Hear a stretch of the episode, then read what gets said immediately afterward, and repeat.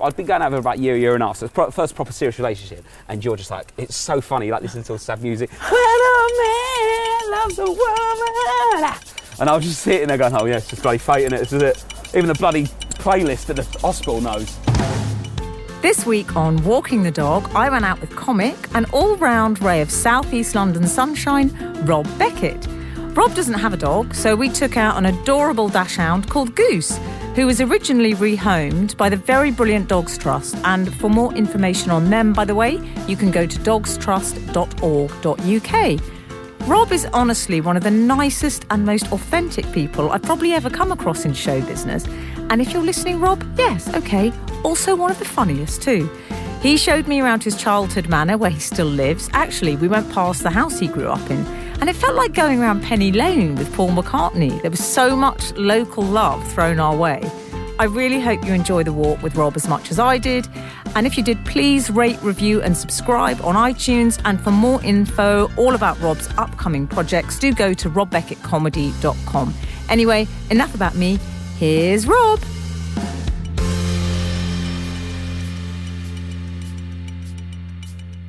Rob, have you got Goose then? I've got Goose. Is this the start? We started? Are you, well, are you going to take Goose? Are you happy with that? What, to walk with her? Yeah. Yeah. To hold the lead? Yeah, I, mean, I think it'll be right. I think if you gave me a Doberman, I'll be a bit concerned, but I think I should be able to take on, what's this, sausage dog? It's, Dachshund? do you Short hair that- Hey, shall I introduce you? Yes, please. So I'm with the very wonderful Rob Beckett. I'm really thrilled about this. I've been wanting to get this boy for ages. Yeah. He's invited me to. Have to say the actual area we're. Yeah, or this is uh, southeast London. This is. Uh, yeah. So I grew up in Mottingham, so it's a park near Mottingham, very near my house. Sorry, Rob, to interrupt. What's going on here? This is like a personal training session, I think, from a man, either in the army or he uh, just wears army clothes. Yeah, he's got combat gloves. Um, yeah, they're doing like a boot camp.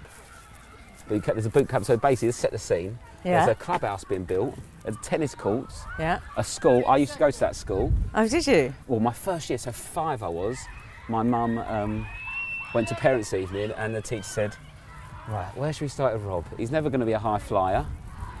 Why don't you pop down early learning centre and get him some shapes and colours and number books? And my mum went, Who the beep do you think you are? Telling me that my five year old won't be a high flyer. So she took me out of that school and went to another one Oh, did she? straight after that parents' evening. Come on, Goose. Right, oh, Goose. Rob, shall we introduce the dog Yes, as well? sorry. So we Stop should say no. Rob doesn't have a dog, No. which we'll get on to the reasons why. Yes. So today we've taken out Goose, Goose is very cute. who's a sausage dog slash dash dachshund Dachshund. from the Dogs Trust, Yes. and, and Goose has been rehomed now. That music you can hear is Builders, I think. They're loving life. Yeah. It's the morning of the England World Cup semi-final. Yeah. So there's a lot of weird tension at the moment, I think, around the country. Yeah, there is, isn't So there? I think people are doing weird things to. Goose ain't having it, is it? What do you make of Goose so far? Tell me your first impressions of this Tinder date. Well, as soon as I saw Goose, I was like, that is the cutest dog I've ever seen. Yeah. Hopefully she's already been re- rehomed because I'll want her. But then after five minutes, I'm like, God, it's a pain, isn't it? it I've already got two kids that won't let me walk. Now Goose is. So what do you do? do you, what happens when a dog walks? Do you let the dog go where it wants, or do you stick to it? Because I'm, I don't know. At the moment, have you have you ever taken a dog on a dog walk? I've walk? never taken a dog for a dog walk. My, Is this your first dog walk? it's my Rob? first dog walk. I'm really excited. Yeah, I know. It's quite an intense one. I, I'm mic'd up. There's three people following us. They're and from the- England are playing later. but Goose, how did Goose Isn't get a Goose name? Did she get the name from the Dogs I mean, Trust? should we ask the Dogs Trust lady? How did Goose get the name Goose? She came into a litter of puppies and they were all named um, different fruits, so she was gooseberry. Oh. Goose- Just shortened it to goose. Oh, Goose. So oh, if you couldn't hear that, the Dogs Trust lady just said she was called Gooseberry. Yeah. And from a litter, and, that, and then they shortened it to And you Goose. said she was smuggled in? Okay, I thought she might have been the co-pilot. That's why she's called Goose. Top But Gun she's really lovely. Yeah, I really like. Did you have dogs growing up, Rob? No, my mum hates animals. Like, Does she? Oh yeah, my mum's like, my mum hates anything that sort of involves outside, like you know, outside activities like dog walking. Or we went, um, oh, that's a massive shit, isn't it? That is longer than the dog. that's too big, isn't it? What's the protocol here then? Have I got to do that? Have you ever had a live dirt before on the show? Well, That was immediate, wasn't it? when I did the podcast, I was a Dogs Trust lady going in for it. Dogs. Trust began- I feel like I should do it. when I did the, Okay, I'll do the um, next one. When I did the podcast with Lee Mack and the dog did a poo, Lee Mack won't call the police. he was genuinely terrified. Was Oh. like, I don't know how you can put up with this. I've got kids and I've, I've, I've seen them do those. So go on. So your mum, and Yeah, this so- was in Mottingham, isn't Mottingham, it? yeah. So they all grew up in Peckham and stuff like that. So we're, we're very London. Even though we moved out to like zone three, it's very Londony, very London, London, southeast London, working class ethics. We never went camping. yeah. And we went once, and we it was a 15 minute drive from our house. And every at night, my mum come home and went to bed, and had a shower, and then come up the next day. so just me and my dad and brothers were in the tent. Can I say I have real respect for your mum? I would have done that yeah. as well. Big Suze does whatever she wants when she wants. And did your mum work, Rob? Or was she a mum, basically? She was a mum at the homemaker. start. She was an Avon lady, and then she got a job at. She's an Avon lady. That's an Avon brilliant. lady. She got a job in where she worked. She worked in uh, Orpington College. So like as Come a on, Goose. as- Goosey. come on, Goose. She's a bit nervous, isn't she? I know, but I feel I have a kinship with her because I'm short-legged as She's well. she knows I've got no idea what I'm doing. She can sense it. do you think she? Sm- do you think she smells Oh, she, incompetence? can, she can smell incompetence like no one's business. Two thousand. It's as long as we can smell something else after what just happened. Yeah. can you go right? They've changed all this. The park used to be over there, and now they've got a massive That's park. right. Look at this. What's going on? This There's a kids' playground here. It is, isn't it? Yeah. I think we can do a right in a minute and get to. So go on. So tell me about the parents. So you got Sue is Uh, my mum, Mrs. Beckett. Mrs. Beckett, and then my dad, Dave. He was a lorry driver until he tipped a lorry and fractured his skull. No. and then he, had to, he got uh, made redundant for tipping a lorry. And then um, he's a, a cab driver. But that must have been frightening, Rob, things. when he fractured his skull. You- I was really young, but my Yeah. dad's very get on with it type of person. Should we do a right down here? Yeah, shall we? Yeah. This way. We'll go through the woods. We'll follow you. And did you ever go in the cab with him? Yeah, he used to when I first started comedy, he used to pick me up after gigs Did he? and stuff, which was uh, Andy. And yeah, we also yeah we always used to go in the cab, and then I remember him driving me around on his lorry and stuff as well. And you had four through brothers? Four brothers, yeah. So my dad was married before, so I've got three older, one younger. Oh right, okay. it's But all you all lived. Did you all live together? Not all, no. The, I live with two of them, but because they're a lot older, the two eldest. Right. So I've got one who's six years older, and then another one who's like, I've got brothers like 52. really? Yeah, so I'm 32. Yeah, so he's like 20 years older. Yeah, so they're, they're all qu- quite spread. So growing up in like a big family like that. Yeah. Like Jonathan Ross. I'm not saying it's similar, but you know, he was not far from this part of the world and had like a Yeah. load of brothers. And do you think that makes you an extrovert? Do you think that makes you kind of like Um, like you're almost prepping for panel shows from a really young age? Hundred percent. You've got to fight to be heard, and if you don't fight, you're just not heard. Yeah. And also, they're a very big extended family, like aunties and uncles and cousins. Everyone's mouthy, everyone's funny, and everyone's like got a funny story. Everyone wants to be looked at. Everyone's an attention seeker. So like, you just had to fight sort of for attention. Yeah. So I've got massive middle child syndrome. And Have I think ADHD. Well, it was interesting because I read an interview with you once, and you were, so it might have been you being interviewed or something, and you were just saying how when you did jobs, which we'll get onto all the jobs you did before comedy, but you could charm the boss, Oh yeah. and so you sort of blagged it because of that, but actually you couldn't sit down and do the work. Oh no, I was terrible. In an office, I'd be awful at it. Yeah, I was very good at making it. I'd, I'd very good at make, getting in an interview and doing well, and making everyone mm. sort of quite like me. Mm. So that because I knew I didn't have the ability to do the job, so I thought if they all like me, at least they'll either help me or take pity on me. and it got it got to the end though. Bless it, I'm still friends with her now. My boss, my old boss. Which Where- job was this though? Because you I did a few. I worked at an event management company putting on events, organising corporate events, right? So Yeah. I'd ring up an hotel and go, I need a room. Can I have a jug of orange juice? Oh, it's going to be eight quid. I'll give you six. All right, deal, seven. That was my job. Hated it. And then, because I was doing comedy, it was going quite well with like gigs and stuff. I had to miss stuff in the day to do auditions and writing and. Yeah. And that, I used to say to my boss, I've got an audition, I need some time off. She was like, when? I'm like, uh, yeah, this afternoon. You know what it's like? Stuff comes in last minute. She went, well, you can't. I went, well, I'm going to. I'm to go and then let's sort it out tomorrow. But- then they just said, you better leave. Were you ambitious, Rob? Not at all until I started doing comedy. Literally just floating along, getting drunk, basically. Just I was an absolute, yeah, just boozing, boozing. I'd I feel, I feel like a bit I would have gone down the Frank Skinner route, but I, I, I found out I wanted to do comedy earlier than he What did. the kind of waking up on the central reservation? yeah, exactly. But I, um, I only had a take because I started at 23 right. doing comedy. So I've been doing it nine, yeah, nine years. I think I'm dyslexic, so there's a lot of dyslexia in my family. My brother's Yeah. been diagnosed with. it, My dad's got it. My niece, and I think I've got it. But I've got such strong coping mechanisms from, you know, dealing with stuff verbally. So I'll just ring someone. Even now, when everyone texts, and I'll just ring and sort stuff out that way. So I just relied on that. Yeah. But yeah, I wasn't very academic. I can't sit. I got. I can't, I'm just get so bored so quick. Filling out a form fills me with absolute horror, Does it? And I hate it. And I don't. I can't sit down and write an essay. I don't really care, and stuff. So uh, yeah, I wasn't very academic at all. But I worked really. I've always been a hard worker. Even if I weren't very good, I always did my best. So you're, uh, will you describe yourself as like a grafter? Hundred percent Yeah. more than anything. Well, since now, for the last nine years, I've done five gigs a week, Really? Worked non-stop, and I just. It's about four years of my life. Yeah. I've got no pop culture references because all I did was comedy or sleep. it's basically like you're in a coma. I, it- I, I swear on my life, uh, that's how it feels like. Honestly, there, there, things pop up, and they're like, and I go, no, absolutely. The Olympics, the London Olympics. I don't know. I, you, if you, I, I don't know anything about that. I, don't, I didn't watch the opening ceremony, the close. I didn't watch any of it because I was knee deep in comedy. Honestly, I've got no idea. I love that you miss whole chunks. Yeah. Oh, look, here's a dog here. Oh, it's a big dog. Look, it's a nice big. One. So woofer, we isn't should explain, shouldn't we? There's a lovely dog. Hello, what kind of dog is that?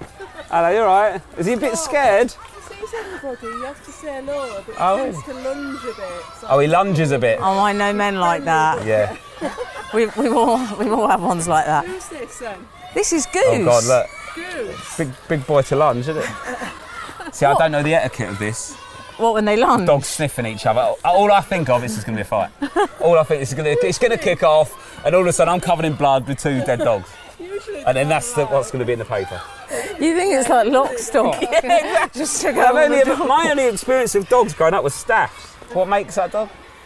What, mate? What was that? it's a golden retriever. A golden retriever. He's bigger though, isn't he, for a golden Are you retriever? sure? Is he? Oh, I don't know. Is that small for golden? I thought it was quite big. Yeah, it Yeah. Nice to meet you. Bye bye. Cheers, bye bye. I mean, she said it was a golden retriever. I've got to be honest. I've never seen a golden retriever like that. It had hair like Annie. It was bright ginger. He had a head as big as my entire chest. That dog's head was massive, and it was about two foot tall. That she's She's been sold. done. That's a, that's some sort of like. Do you think she's been she's- sold a mongrel. And also, it, it's the truth. Like, oh no, he's fine. He just stops and lunges at people. What kind of? That's not what a dog does. Stops and lunges. That is not okay. It's an issue that if a human did that, you wouldn't just accept it as one of their quirks, would you? No. Imagine that. I'm just walking along with you, and then we see another group of people, and I have to hold you back and go, "Don't mind her." She just sort of lashes out. She just lash her out. It's fine though. It's just only when she sees people, she lashes out. Goose is a bit nervous, so let's keep her away Yeah. from these sort of lungy bastards. They're all. so I've, Do you think you have got ADHD? yeah, I think so. Or yeah, I'm or hyperactive. I'm just hyperactive. I can't. I can't stop. I, I, I had to go to a speech therapist because. I just mumble, and I still do a bit now. Where I say words so quickly, there's so much to get out, and then I don't listen to people, Emily, at all. All I'm doing is thinking of something else. Or Lou, tell, my wife tells me off about it all the time. Where I'm just not listening. She, You're just not listening to me, and I go, I'm not, am I? I can't help it, and I d- yeah. So it's like my brain just jumps onto the next thing, next thing. Like so that's why when I'm doing stand up, I'm sort of talking, but you're formulating the next. I'm working out about eight different things as I'm doing it because so it sort of helps with that. Well, you've got racing thoughts. Yeah. So it's that thing of you're constantly thinking of the next. Does, does that make you kind of impatient when people are talking sometimes? Do you think. Do you sort of think, why is it taking you so long? I've got to stage my life now. If someone's not funny, I cannot. I can't spend any time with them. I'm not. You think I'm going to sit here and have a chat, and you've not got a punchline at the end of that anecdote? What? This is a wait. Why am I wasting my time? This conversation is pointless. There's absolutely unless I'm getting information I need. Like, where's the shops? There, great. That's fine. I don't need a bit of banter for that. But if we're just sitting down chatting or going for a drink, how's it going? Yeah, it's all right. We're just uh, we're buying the house, just waiting for the surveyor to come through. What do you want me to do with that? That's not fun, is it? So I've got a lot harsher recently. I'm just like cut, not Oh, cutting people out. I'm like, I'm not doing that. Like we've looked, because especially with like the kids, that. we have to have NCT. Go to NCT. Oh, yeah. Should I have a look on this map and see where we can go? Oh, yeah, let's have a look at the map. Um, oh, Rob, I like looking on that. You know, it's very 70s. People don't really do that anymore. We'll look on a map. Yeah. Yeah. Come here, Goose. Come on, Goosey. Goose is a bit nervous at maps. Bloody millennial. She- Invicta Close is where I grew up. Tell you what, let's go down there. Let's Yeah. do a lap. Yeah. All that, and then we'll come back round to where I used to live. Oh, I'd love Yeah? that. I'd love Go to see your old house. So go on, yeah. So the NCT people. Yeah. So oh yeah, so they're lovely. Like, but, but it's just hard because you can't like. You can't, I don't. I don't. It's hard to say. You don't want anyone listening, do you? but it's just like I just. It's hard though because like you're not going to get on with everyone. So if you meet like eight new people, I like- know. and then sometimes you're like pals of people with kids, and you're like, oh god, like because you can't choose who your friends are kids. Your kids are friends with, but I just No. get very frustrated if I'm chatting to someone they're not funny. Everyone in my house is funny, like my, all my family are. So Yeah. like, if, if it's not, if we're not laughing at the end of the uh, end of the sentence, what are we doing? what is what are we getting at? What we? Do you know what I mean? Like, Well, I don't need it- my ego sort of like massaged by saying a really interesting political point. And everyone goes, "Oh yeah, well done." I, God, I don't care. It's just I just want to have a laugh and go to bed. I don't. That's why like the worst thing comics do is when they start getting political, because they get to a point where you do well Yeah. and you're really funny, and then like they go, they start going, "Oh, "Let's change the world now." No, just be funny. No one cares. I want to be taken seriously. Why? Why have we've got the best job in the world, and we don't have to be.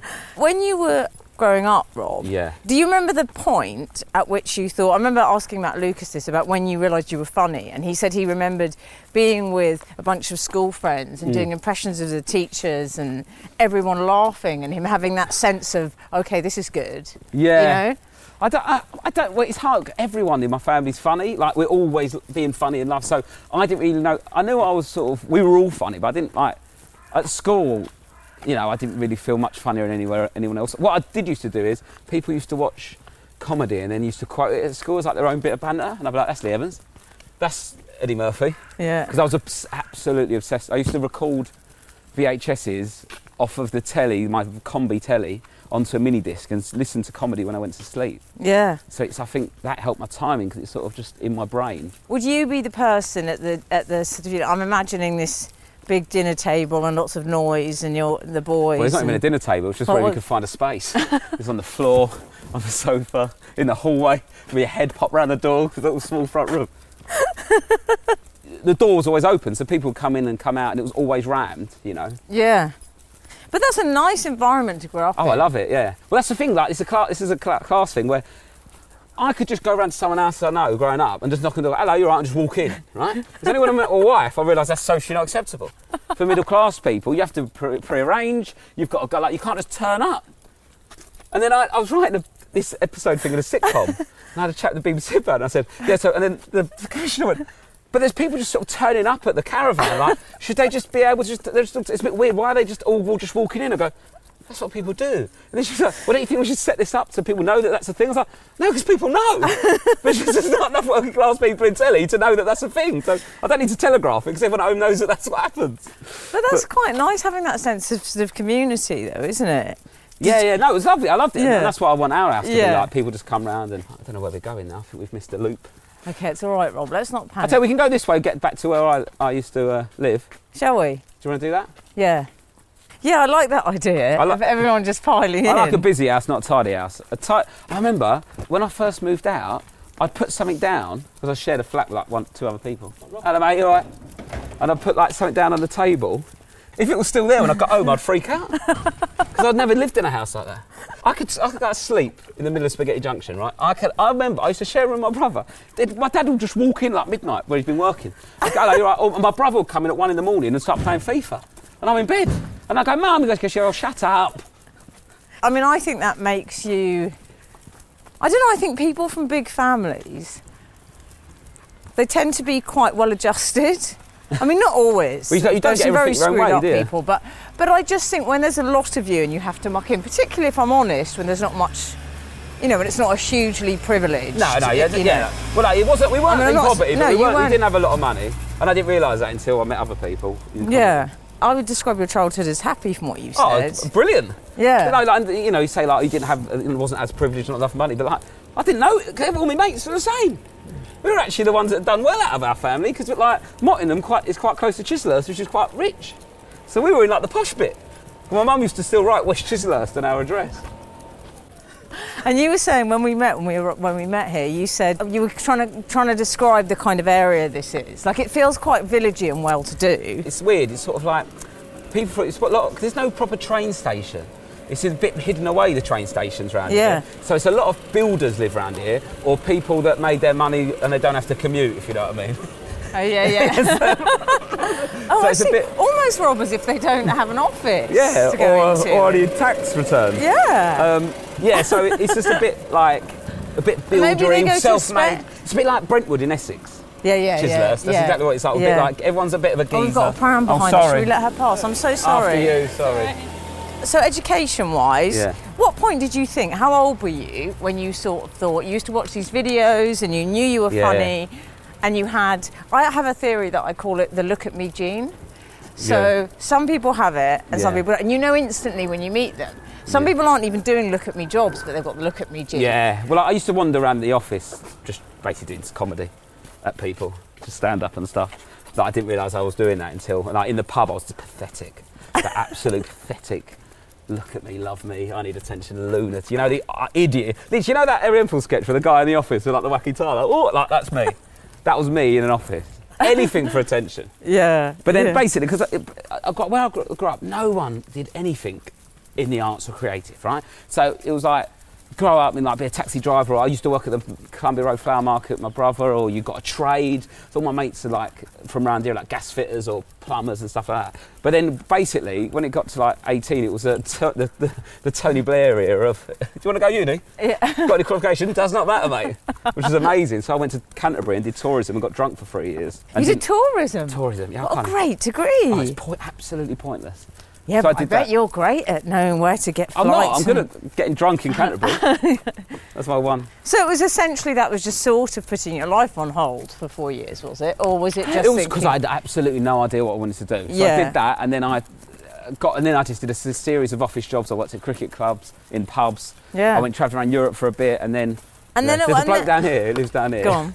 who calls himself the sheriff of Mottingham. He's a bit of a local lad in the pubs, and he gets the ump with me because people always say like I'm from Mottingham, and he's supposed to be the big lad from Mottingham. Oh, it's like yeah. He's the only look at me. You're the only Yeah, look at yeah, me in the village. I know. You've ruined it for him. I've absolutely ruined it. So- So, I'll tell you what, he's got a look at me, G. Right? So basically, Yeah. I just loved comedy, right? And then I got dumped by a girl, right? You know, your first dumping, Oh. and then you're just really like depressed and low. You know, it's awful. It's How old actually were you then? 21. I'd been going over about a year, year and a half. So it's pro- first proper serious relationship, and you're just like, it's so funny. Like listening to all sad music. Looking back now, it's hilarious how sad you are. At the time, you think you're going to die. what was the music? I'd like to know your Oh sad no! I music. remember. oh no! What's that? Because I remember I was going for an appointment somewhere in the hospital, sitting there like that, and then you know it's going to end soon. And it was that Percy Sledge song. When a man loves a woman, and I was just sitting there going, "Oh yeah, it's just bloody fate, is it? This is it." Even the bloody playlist at the hospital knows. So also, yeah. I like that you picked something which is a, a little bit kind of cheesy coffee ad as well. yeah, yeah, exactly. So that, oh yeah, but there was loads of us. But anyway, And so, why did she dump you? I hate her. well, what's funny was it was because I wasn't ambitious enough. Is that she did? Well, yeah, well, she just got a sales job and was earning decent money in town, but I didn't want to do that. I've never been bothered about money, really. I've never had it, so I don't. But I, I knew I'd be. all right. Well, you've never had it. The thought of never having it don't really scare you Yeah. because you never Yeah, have. yeah, Hello, mate. All right. You get such a nice response, don't you, Rob, round here? Yeah, they're all nice people. England are doing well in the cup, isn't it? But it Wait seems nice though because it's not that kind of. It feels respectful. yeah. Do you know what I mean? It's like you're sort of Lord of the Manor in a way. Do you know what I mean? Rather than ah, legend, off the telly. Right, we're on the main road now. Yes, the main So road. we're We do a right in a minute. This is where I grew up. Oh my god, I'm so excited. talking about about that. Tell me about that girl. Though. Go on. I Oh no, to yeah. So, no, she just had a sales job in London, and she Yeah. was like, "Well, don't." To be fair, we weren't very well matched anyway. And No. it was just, it wasn't anything horrible. She was just like, "Oh, it's not working out." But when it's the first person you've gone out with, you get really upset. So anyway, I was just like. I remember, I don't know, I don't, I don't know why I did it. I just emailed up the Creek Comedy Club and said, "Oh, can I do a spot?" He went, "Yeah, this weekend." Yeah. And then I thought, "Oh, I don't know if to do it or not." And I remember waiting to pick my brother up from the train station. That Smiths song, "Ask," come on. Oh yeah. Ask me. Shyness is nice. Shyness can Yeah. stop you. Because I was very anxious and shy as a child. Were It's you? Yeah, yeah. So I've had to work very hard to just convince myself I'm confident, and now I'm confident. Uh, yeah, so that asked me, shyness is nice, but shyness can stop you doing what you want to do. So yeah, I'm going to go and do it. so I went, yeah, I'll do it. And then I got there and I had two pints at interval. That song came on in the interval. And then when I did the gig, and then when I did Amazon Apollo, my last tour, my mate, my support Lloyd, just put shuffle on his phone. That song come on. Oh, really? That song's been following me about. Okay, but- so yeah, it's interesting you said you were shy when you were growing up, though, because now I'm I've got this impression of you being like noisy, bustling, big family of boys. Yeah. So the shy thing, what was that? Uh, I was Outside of home? Oh yeah, more outside of home. Yeah. But I was quite fat as a kid, which doesn't help. Yeah. It's the only thing, you just grow up and get more confidence as you grow up. And also, as well, round here, I love it round here, but it's all like, can you fight or can you play football? And have you got a Rolex? That's like the three things that make a pa- man. And there's no space for anything else, really. Like, a couple of my mates, Danny and Logs, last year it was, they didn't know what a podcast or Uber was. Not that they don't get them, I didn't even know what it was. And I'm like, are you serious? Like, so as soon as I left this area, it's a bit of a weird bubble. Yeah, I like them because they're like sort of um, 65 year old men. Yeah, that that's what sounds great. That's what you do. Like round here, Yeah. you get old quick. You know, not in Right. a sense of word, but like you sort of get your house. You, you sort of settle into the same routine as what your parents did and stuff. But then you settled down quite young, haven't you? Because how old are you? Not you? by my family standards. really? no, no, I'm, um, I'm 32, and, And yeah, you're- married about four, four, five years. And you've got two kids? Yeah, yeah. But I'm, but I'm, but I'm very. If I know, I'm very, I've got, I trust my gut, and if I know it's right, I'll just make the decision. I don't, I won't ever go, what will people think, or is this the right time? Because I, I proposed to Lou, shit, I didn't have any money. I was skint, absolutely skint, renting a terrible flat in New Cross. She was paying, she was the breadwinner for about three years when I was doing comedy.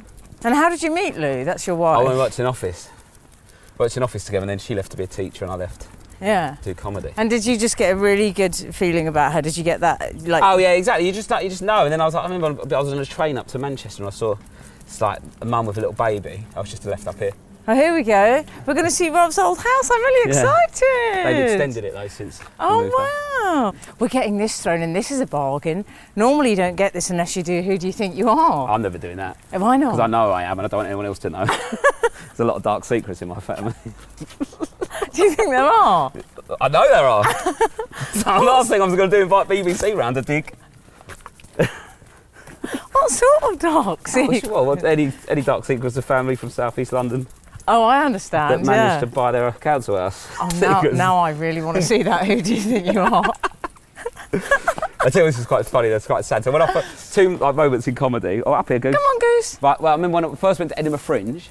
Oh, I uh, didn't know what it was. I didn't. Know, I didn't even know it existed, Emily. Really? At all. When I started doing comedy, when you need to go to Edinburgh, I was like, why? I'm in London. Yeah. Everything happens in London. Why have I got to go there? But yeah, there's two moments when I did my first gig and I went to Edinburgh Fringe. I remember laying in bed, like so much, so excited. I found what I wanted to do, like kicking the sheets and I go, ah, like, it's like England winning the World Cup. Like, ah. Yeah, so it's, it's quite weird because it's quite small. Everyone's a bit nosy. So we're in Rob Beckett's. This is the street I grew up. Sort It's this one here, the one with the van and the white car outside. Oh, Rob. So that do you know who lives here now? No, no idea. Where was your bedroom? The left one, the bigger what one. D- How do you feel when you look at it, though? Do you feel? I don't like it. I don't like. I Why? Because I don't like someone else being in it. Oh yeah, I understand that. I just find it weird. Like I am. oh, Miss Wilkins. Goosey. Oh, sorry, man. Yeah, I find it weird. Like, look, because like, that's one thing I never, I, ne- I never really want to have to have to sell my family home. Yeah. I want it to always to be there so that they can come back. It's horrible. They sold it when it was like like 20 or something. So it's a bit horrible when And do they live near here now? they've gone down to Margate now. Are they It's still together, further. your parents? Yeah, yeah, still together. This way. Hello, little doggy. Hello. Hello, you all right? This is Sharon. Hello, Sharon. Hi, Sharon. Is that yours? Elsie. Elsie, we're just showing her my old house. You were? Yeah, nice to see you too. Yeah. Oh, this is funny. I got really scared around here once, Emily, because a dog was barking at me. Oh, when you were young, really? Look, Nice. yeah, little dog here was barking at me, and I cracked myself. Did you? Were you scared of them then? Yeah, I was always a little bit scared of dogs, just because my mum hated them so much. Oh, it's Lungy Dog. Lungy dog. Hello. Hello, that's the golden retriever. Yeah. If we go back up here and do a right, we get Yeah, back yeah. to that thing. So you were saying about meeting Lou. Yes. Do you think, um, because obviously, you know, you guys moved in together and then you obviously knew quite soon, you were saying, Yeah. but do you often think, well, that's nice because, uh, you know, I know that she's always been with me, basically, for the right reasons. Well, yeah, exactly. That is good. I think it would be difficult now to uh, meet someone because you get, you know, you get a lot more attention just because you do a bit of telly and stuff like that. Yeah. But yeah, no, it's not. It's lovely, and like she keeps her feet on the ground though, because I've got. See, basically, I, I, I get very anxious, right, and get very sh- stressed, and I get nervous. So I really over prepare for everything I do. I make it look like I just walk out and I'm this bloke who just goes, "Hello, I'm funny," and I'm. But it's all thought out and planned and Is organised. because yeah, the prepare, the proper preparation.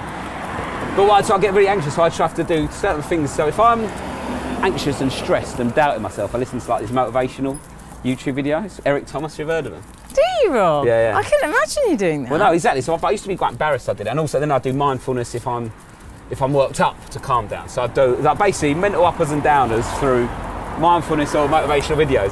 But it's Eric Thomas one. He's like, it's so over the top, so American, and you could be cynical and go like, it's like, you gotta believe it, you can achieve, and all this stuff. And I used to listen to it, and it worked for me, but I never like tell anyone, so I'm embarrassed. Thought it was a bit stupid. Yeah. Until I interviewed Anthony Joshua Romesh, oh, yeah. and he said he listens to it, and Romesh said he did as well. And I'm like, do you know what? I think Oh, it might be a good thing to do. So I, it made me like to know that other people that are successful. Look, Anthony Joshua goes in a fight. If he's using, if he's if he's good enough Yeah. for him, and, and Romesh, he's taken over the world. He's, you know, you look at the England team and you think how that's just an accepted part of their work now. That whole thing about you have to confront the past to conquer it, and yes, you know. and, and like that Jordan Pickford interview was amazing when he was talking. They might do a coffee there. Do a coffee. oh yeah, let's get a coffee, Rob. Yeah, bean to Yeah. cup coffee. Look, Why did we get the coffee, I don't know. Rob? It said bean to cup. Lavazza. Oh, we've got a Lavazza machine. Oh, Rob. Now, oh, let's like? get a I'll coffee. get really. Oh, Rob, you don't have But to. the Lavazza's on me. This is my birthday treat. It's your birthday treat. You've had a Lavazza from a co-op in southeast London. Aren't you lucky? This is an antidote to all your Richmond Park, Hampstead Heath recorders. You go, oh look at the deer, and I'm listening to it going, oh piss off, look at the deer. Just as you got into telly in the 90s when it was full of money, you could get an house in Hampstead for six grand, giving it the big one. What would you like? Flat white, latte? I'm going to go for a flat white while you. Uh, yeah, yeah. I'm gonna have a latte. Okay. Oh yeah. Oh, that's, And it that's was- a lot of syrup, isn't it? Yeah, but don't look. You know Okay. what? It's like the bacon sandwich. Don't Yeah. look at the pig being killed. Sure. Okay. okay, you're right. You must. You must not know how the pig is killed. we don't. We don't want to see Pretend that killed. syrup one in there. Yeah. So. Apologies to any vegetarians listening. Well, well, well, you can't say a pig being killed because they'll get upset. I'm not making them. If you if you're a vegetarian, you cannot stomach the words pig being killed. Sorry. Pigs might fly. We allowed to say that? Oh, they're not. what if pigs don't like heights? Can I tell you a funny thing? go Like on. when I, you know, talk about the look at me, Gene. Yeah, when I first yeah. started doing comedy, obviously you're just a bright light in your face, just doing comedy. Yeah. And I used to work in an office, and I hated it so much, and I used to love doing comedy. When I used to go to the toilet, because they had spotlights in the toilet, you know, them like, like that. I used to stand underneath them and look at them, so they blinded me like I was on stage. How tragic is that? I used to just go to the toilet, stand under a light and look at it because it took that. It, that's like of mindfulness. That mo- in that moment, it took me away from the office and on stage. And did you think? When I walk on stage, Emily, I go, oh, thank God for that. Do you? That's how. I, that's my feeling. As I walk walking, I go, oh, relax. All you've got to do is be funny. There's no other stress. I can't believe that about the toilet. That's It's sad, isn't it? It's really sad. Well, no, maybe it's just that you were just incredibly driven, though, weren't you? That you had a sense that But basically, I've never been good at anything, and I found something I was half decent at because I kept on winning competitions. Yeah. So I, literally, everything else didn't exist, and I just all I did was comedy. I used to research what like other comics were doing at my stage, and if I weren't doing what they were doing, work like I go, right, what was Russell Howard doing after three years? Right, I need to be doing better. What was Michael McIntyre doing at four years? I need to be doing that. And then I'd ring up the agent and go, how many uh, previews does Michael McIntyre do for a tour? 20, book me 30. So, what, and I'd ring up, what, what, uh, Really? how many previews has Romesh got in? 20, book me 30. So, like, whatever they did, I had to do more, not, not just the same, I had to do more. But I, mean, I went to Adelaide really early on because I won a competition. I died on my arse every night. But I did 20 hours on stage in that month that put me like two years ahead of all my contemporaries because I had the opportunity to learn how to do it, you know. And that sort of helped me at the beginning to go up a few levels have you got your coffee? yes, I need to get my. Are you sure? Get it. Oh, where do I Oh, put yeah. it? Okay. Yeah. Old school Emily, trying to get people to do it for you. Just handing the card over like it's Hampstead. You just put it in the machine, you're right, and then you put your. There's contactless down here, don't worry. You've not gone to 1970s Russia. You're, s- you're just south of the Thames. I just handed over my card. Thank you. I'm so sorry. Thank you very much. Do you want me to take these for a while? I'm worried that you're having to do all the heavy lifting. I'm all right. So I was going to say your decision to go back on stage. You know, I'm fascinated by that. The point where you are differently wired, I would say, Yeah. to most people, and that's what separates you. Yeah, I think uh, I, yeah, people can be funny, but it's just I just I don't know. I just I find it as the purest form of mindfulness because the point of mindfulness is that you just focus on your breathing. You get rid of everything else in your brain, so you can relax. because you just you've only got to focus on one thing rather than oh what about my mortgage what about this what about that what about this i don't get bogged down in trying to change the world or a huge narrative arc i just make sure that every time i stop talking they're laughing or they're laughing while i'm talking that and that's all i've got to do and that relaxes me so much because it makes my life simple the one thing and, I've, and i like to be i like to do everything right so i know i'm doing it right if that happens it's sort of just for me it's just simple But what if they don't laugh? be funnier. Think of something else. Say something else. But be just. But I know they will. It's like saying to a boxer, "What if you lose?" I won't. I will be fun. I might not be the funniest I've ever been, but I will always be funny, whether they want it or not. I just Is think it that's similar in some way to the sportsman's genetic makeup, weirdly? Because there's a sort of high adrenaline Yeah. thing, there's a performance thing, and crucially, I think there's the ability to, there's resilience essentially, Yeah. isn't there? Well, no, but I know, obviously, I know that sometimes I will do gigs. I won't be funny. This is mental, but right, I'm not very good at knowing when someone don't like me. Right, which I think helps me on stage. Right, two stories. Yeah. One, I cannot tell you. I don't think I've met anyone that's not like me. Right, ever. I know that's wrong. I know that's wrong. I, I fully accept that there are people out there that have met me and hate me. That's just life. Yeah. No, but, but I couldn't tell you who they are. I couldn't tell you. I can't pick up on. The first time I did mock the week, they went. The warm-up gigs went. God, they've been a bit harsh. You are, are they? But oh, from our world, that being harsh is giving me a wry look or talking over me. When they, they said it's intimidating, I thought before mock the week, Dara Ó Briain lifts you up by your throat and goes, "You talk over me, I'll cut you." That is intimidating. Not, and he's not. He was lovely. He was really nice. At the end of the first week, well done. Just don't swear as much. Cheers. Great advice. Do you know what I mean? So I, I, I don't. I don't really find that sort of thing intimidating. So you, I, I'm interested in that idea of not thinking because I think that's a superpower. That's the one I would choose if I Mm. could choose one. Sadly, I have the opposite thing. I think everyone hates me, but no, I really do. And I think, and you have to fight that because I think Yeah. that is quite dece- that stops you doing everything. It stops you creating things. It stops you meeting Yes. people. It means you're host, and that is part of uh, that mindfulness thing. You have to just sort of say, well, I'm super positive. I. Yeah. I'm always, and also I'm, very resilient. So like, I'll just like, if it goes wrong, I'll plough on. Like, just plough on. Like, I will just plough on. I will drag myself onto a gig, even if I don't want to, even if I'm knackered.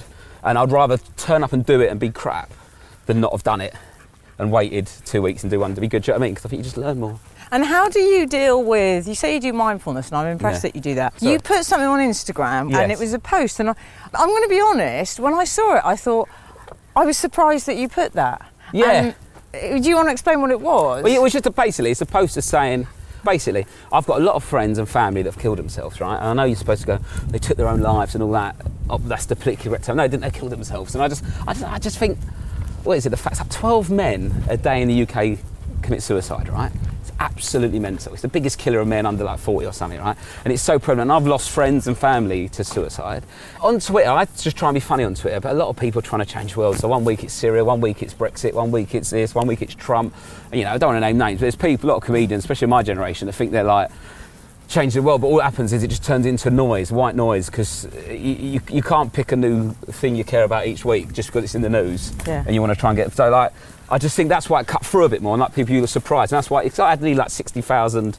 So, and what you were saying, we should say what you said. It was the thing you wrote, Oh, which was you said, oh, I think lads, I think basically lads and ladies, the Yeah. summer's coming.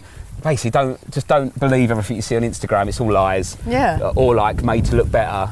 Actually, the reason that I picked up on it was because I think it was oddly more powerful you doing that. That's what- because yeah. I don't associate. You know, I don't see you as It someone who's through. sort of. I'm in a retreat in Thailand, so I sort of thought, right, okay. And I do think there'd probably be people that think, oh, okay, th- that's good to. That it's okay to feel a Yeah. bit weird sometimes. Well, that's what I just thought, 'cause, you know, it starts. Uh, uh, all I want to do is be funny. Like I said before, you don't want to be that person that turns into like a social warrior. Yeah. Which, but I don't. But I do think sometimes it's nice to do it now and again. And I, after I did it, I I shouldn't have done that. I just want to be a comedian. I should be funny. But a lot of people have been in contact and said it really was a nice thing to read and hear and stuff. Yeah. And also, I do give off like on telly. Hey, I'm just cheeky chappy, relaxed, weird. But then there are sometimes when I do feel really down and use certain things to make myself feel better. So like, so when I first did I'm a Celebrity, Get Me Out of Here on ITV2, that was your real. That was Yeah. what broke you. That Yeah. was your game changer. and I could it? tour off the back of that basically. Yeah. and just built from there. But it, like, I got so down, like depressed after that because there was so much pressure, stress, and I was anxious, and Really? it went okay, but not very well. I got a lot of hate on Twitter and stuff. Where I'm used to it now, but like, And also, everyone on- likes you, so that's not fair. yeah, exactly. I've never met anyone that don't like me. Are these guys on Turner? Sometimes they go, "Oh, you disgusting, ugly," but and I go, so I look in the mirror, I think I look all right today. Like, what are they seeing? I'm not. Yeah, so I was really down. So what I did, I went to the doctors and said I felt like that, and then I went on the NHS to have some. I had to fill out a form of how I felt. I had some counselling sessions, like six counselling sessions, that brought me right down, just talking Yeah. about stuff because I didn't have anyone to talk to really. And then I read the Ruby Wax book, which is amazing. Love Say it. New World. Yeah. I saw a tour which was really good, and then I did loads of CBT stuff. Didn't work for me. Then I found this YouTube mindfulness thing which works. Really? So whenever I'm just I use that, and then when if I'm not confident, I, I listen to motivational stuff. And that worked in the sense of you were saying, like when you got down, when you were doing that. Do you think that was, you know, they distinguish it then? It's environmental, sort Yeah. of stress and depression, rather than sort of chemical, I suppose. So, do you think you were responding a bit to this weird situation you Yes. found yourself? Because fame is very unnatural. Like, I. I think I've got a slight uh, propensity for chemical in day-to-day stuff, but not Yeah. really. I'm quite happy day to day, but I react to environmental sort of stuff. So that was a huge life event.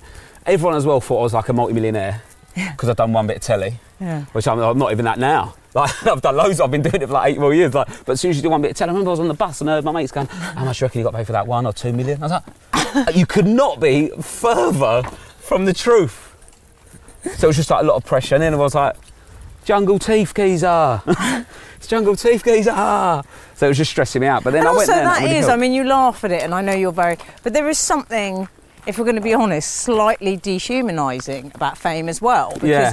th- if you're not used to it, I suppose you're not prepared for it, and suddenly it's like, yeah, that's what you become. And the, the thing was always to do comedy, wasn't it? I mean, to do stand up. Is that where you're happiest? Oh, when yeah, you're yeah, everything else under the toilet light, as Yeah. it were?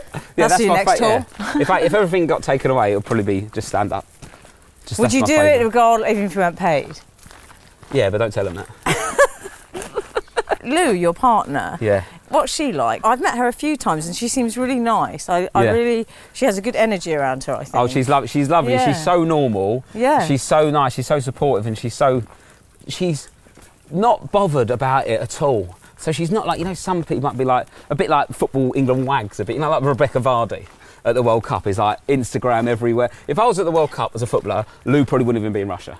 Yeah. She'd be at home watching it, right? Like, Yeah. so like she, she's no interest in it what, She whatsoever. sounds like a sort of Lee Mack's wife or one of those. Oh, like just yeah. and they're just like, oh, shut up! Like, she said to me once, was coming out the tube, and I was all full of beans, and then she was like, oh, you're so sickeningly positive, aren't you? And happy and confident. It's, it's disgusting.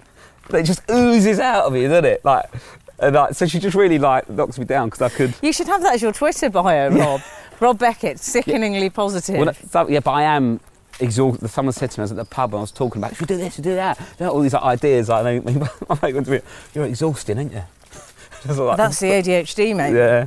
But it normally the tax you pay on hyper sunshine is is storms. Yeah. Do you know what I mean? Yeah, so I yeah, so I'm aware of that. So I have to manage it, and uh, like that's why I might manage it with like mind- mindfulness and stuff like that. 'Cause that. But I was really struggling at the start of my career, but now because of that's maybe a better comic, I'd say more than sitting down writing jokes. Is getting your head right. Because after a while, you learn the basics. You know, you learn that where to stand, what to not like those little basics and stuff, and you get good to a point. So technically good, you mean? Yeah, technically good. And Obviously, I'm still got way, way to. I've got loads more to learn, and technically loads more to learn. But you can get to a point where you can do 20 minutes in a club and le- earn a living, right? But you'll be making mistakes all the time. But you're still a good comic Yeah. and stuff. But to really push on, you do need to. That mental, it's the mental thing, like that pressure of you know, you've got thousands of people watching. You're like, you got to just believe, you got to believe in yourself so much. Because if you, if you don't, why should anyone else? You've got to walk out. I do that singing show, right? Hundred- it's like- oh, I went all together now. yeah, now. it's like BBC One. Yeah. Like I, I look back on stuff, and go, how did I do that? Because that scares. Thinking of doing stuff like that scares me now. But it's like Saturday night, prime time, and I'm like the main host, so it's like, like I just get myself. When I did it, I was like, I get in the zone and just do it. But like when, but when I look back at now, I go, I can't believe I did that. Like it's weird. Like I, I'm, it's almost like I'm looking at a different person doing It's it. Because if when you're just you know moping around the house in your pair of tracksuit bottoms, you don't really feel like you can Yeah. go on and be like this person. No, it's a huge. It's like It's a a sort of mental Forsyth shift. type, you know, big Saturday Mm. night shining Forsyth. But Yeah. I think you're so good on that, and I think why I like it, and why I like you as a performer, and the first time I saw your kind of comedy, I really liked you, is because I think you're authentic. You know, when you see someone and you think, well, that's a shtick, but it's Yeah, not really yeah. who you are, because we all know what you're really like. Yeah, And we all know people like that. The person that you inhabit uh, on a stage or in a TV studio, or whatever, is so so similar to this guy here walking in Chislehurst. Yeah. I just think it's easier because you don't. It's not. You don't have to keep up a little lie. And also, my worst fear is to get a massive gig on telly, right? And have to Well, let's it. just end the podcast there, and then and then we'll put that out, and then your agent will be really happy. So the trailer will be Rob Beckett says, "My worst fear is to get a massive gig on telly." Yeah. Okay, that No, was but- Rob Beckett. but but doing like a bit of shtick that you hate, and you have to do for 15 years. That is my idea of hell. Yeah, right. So that is that's We- what we know. fills me with dread. And there's some certain people you could know. Yeah. There's a little oh, doggy look. here. Look. Was he on his own? This dog. He's a lone No, wolf. look, he's got. He's, Hello. Hello, mate. You all right? Good. How are you? You're not too bad. On the singing show, I went right. This is a big Saturday night thing, right? It could be quite a big deal if I do well here. Yeah. But I'm not going to try and second guess what a Saturday night presenter should be. I'm going to walk out and be unapologetically me. Yeah. And do whatever I want to do. And if they want it, they want it. If they don't, they don't. And I'll leave it at that. Yeah. Exactly. Oh, should we do a left? Should we Yeah, do a let's left go up here. And then, lucky they liked it. But if they didn't, I would have been like, all right. I don't think I'm too desperate to impress sometimes. I'm like, just like, I was just. Well, I didn't say that, Rob. I always said if I could earn 30 grand a year, I'd be ecstatic, right? And just, if I, look, I can earn a living through comedy, it's the best job in the world. And also, like, the best bit is, like, when you're really busy, it's like it's being, like, what is in quote marks successful, where, you know, you do a tour and you're on telly a bit. Like, that is really hard because you're working all the time. But the worst case scenario is they don't want you anymore. You go back on a circuit, you work three days a week, Yeah. and you still earn all right. Yeah. How much money do you need? Like, how you know, how much fame or money do you need? I feel like I've won already, and like as long as I can do gigs, I've won. The rest is a bit of a bonus. I'm not. And I said I was did mock the week. Like who was it? Ed Gamble or something mock the week. When oh, I'm a bit nervous about it. He said, "Oh, don't worry about it." Yeah. I was like, well, well, yeah, but I go, "What's the worst could happen?" He went, well, they just. It was like he said something like, "Well, they don't want you anymore, and you're never on it." Again, well, I'll, I'll open a shop or something. Like, I'll, uh, do you know what I mean? Like I'll find something else to do. Do you think you would? I can see you doing that. I don't know. I'm a, a calf. I open a calf. The calf. I'd have a calf or a little, yeah, a little calf. Yeah, I think you probably nice. would grow up. Like now you've got kids as well. Do you, I wanted to ask you about your kids. So you've got two kids. Now that you're going to have a bit of cash, Mm-hmm. their lifestyle is going to be probably a bit different to yours, Rob. Yeah. Growing up, and it always makes me laugh. Like you know, Chris Rock always has that thing about. Oh no! I've got you know I yes, hate rich kids. that's what I'm. That's what I'm a bit worried. That's, I am worried about that because you know it's not even just like the eh, more money as such. It's just like the opportunities they'll have now and like. I heard a really good thing about it though because I was worried. It made me laugh. Jerry Seinfeld was talking about it to uh, Kevin Hart Oh, on yeah. one of his podcasts, and both, and he was saying that his Kevin Hart's daughter's going, "Daddy, we're rich, aren't we? We're rich, aren't we rich?" And he was like, "No, we're not. I've worked really hard, da, da, da," and all this, you know, the classic stuff." And then Seinfeld said something funny when his kids say to him, "Go, we're rich, Dad, aren't we?" He goes, "No, I am. You're not. I love that. I'm rich." He Yeah. goes, "Yeah, but Daddy, we go on like nice holidays together. It's fun." He goes, "Yeah, yeah, because I'm there. When you go on holiday, you don't, because you're not rich. I'm rich. You're not rich." I like that. You know, but that's the thing. Jim Jefferies has got a funny thing about it as well, where he goes, "You want?" He doesn't want his kids to sort of be ungrateful and stuff like that. But on holiday, he used to go to like caravan holidays, you know, like a bit like me, or normal, like normal Butlins holidays, and then his kids. Though, but when he wants to go on holidays, he's obviously got to take his kids. But he wants to. He's earned money and worked really hard. He wants to be on like the desert island with the cocktail like that. But obviously, his kids have to be there, so he's sitting there going, "I've worked really hard for this," and looking at his kid going, "Oh, you lucky little, look at you with your cocktail and the beach." But I just think as long as they understand like that they're lucky and it's like and not to be wasteful, do you know what I mean? But Yeah. I'm quite like relaxed like that, but I will I do lose my shit if they're like Do you? wasteful or a bit like not appreciative. I can imagine you're quite. Are you? Are you quite strict? I'm the stricter one out of Lou just laughs when they're being naughty. But my one of my daughters is basically me. And she's absolutely insane. Is so we have to calm her down, yeah. So She's d- so cheeky and has she got the look at me, gene? Yeah. It's bad. I caught her in the bathroom looking at the spotlight. Are you a crier, Rob? Not that I've like, you know, people go, I've not cried for 15 years or something, but not, not, not, not regularly. Like since having kids, it's got worse. Not worse. That's the wrong way of putting it. It's more common just because of like, if I cannot watch anything now of like a kid going missing or anything bad happening to a kid. So now, basically, as you get older, what happens is I think more things open up that will make you cry. That you're Oh, not aware yes. that you were bothered about. So like, or like losing, like you know, if you lose like a, pa- like a parent, or something, and then you there's something with that, someone losing a parent in it or something like that. I imagine the more the, as you get older, the more life experience you have, more Yeah. stuff. And, but yeah, I would I would say, yeah, I do. I will, I will cry if it needs. I won't like put it off. I can't watch like the comic relief like the videos and all that. Well, that's because you're presenting it. In the studio, mate. Yeah, it's absolutely blubbing. Thank you for that. Now um, we've got Ed Sheeran here with a apple pie. Right, okay, let's see if you can eat it quicker than Damien Rice. Welcome back to Comic Relief. Miranda Hart's here. You've got a show with Romesh, who's a really good mate of yours, isn't Yeah, he? yeah, that's, that's brilliant. So Yeah. much fun. Just hanging it's- about your mate. Yeah, it's It's brilliant. called Rob and Romesh Vs, and Yeah. it's for Sky One, and we're going to meet all these people. So we get to travel. Went to Jamaica, met Usain Bolt. Going That's- to the you just to meet watch, your heroes. to watch the NFL. Hey, I've got to tell you, I remember when I first met you. Oh. You probably don't. I do a radio show with Frank Skinner. Yes, I remember. It was I was coming in for my pilot, and you said I look like a Kennedy. Well, yeah, because you came into the studio Yeah. and could say hello. I think because Steve Hall or Matt Forde was in there. yeah, and someone said, "Oh, this is Rob Beckett," Yeah. And I said, "Oh, you, you look like a Kennedy, one of the Kennedys," and you really do, I think. Really? Yeah. I'll take that as a compliment. Well, you really do. But that was another thing I want to say. Part of your shtick Yeah. and part of the guy's shtick on, you know, cats with Jimmy, and Yeah. if you're being interviewed by Jonathan or Romesh, Yeah. is this whole thing, oh, Rob's teeth and all Yeah, this. yeah, yeah.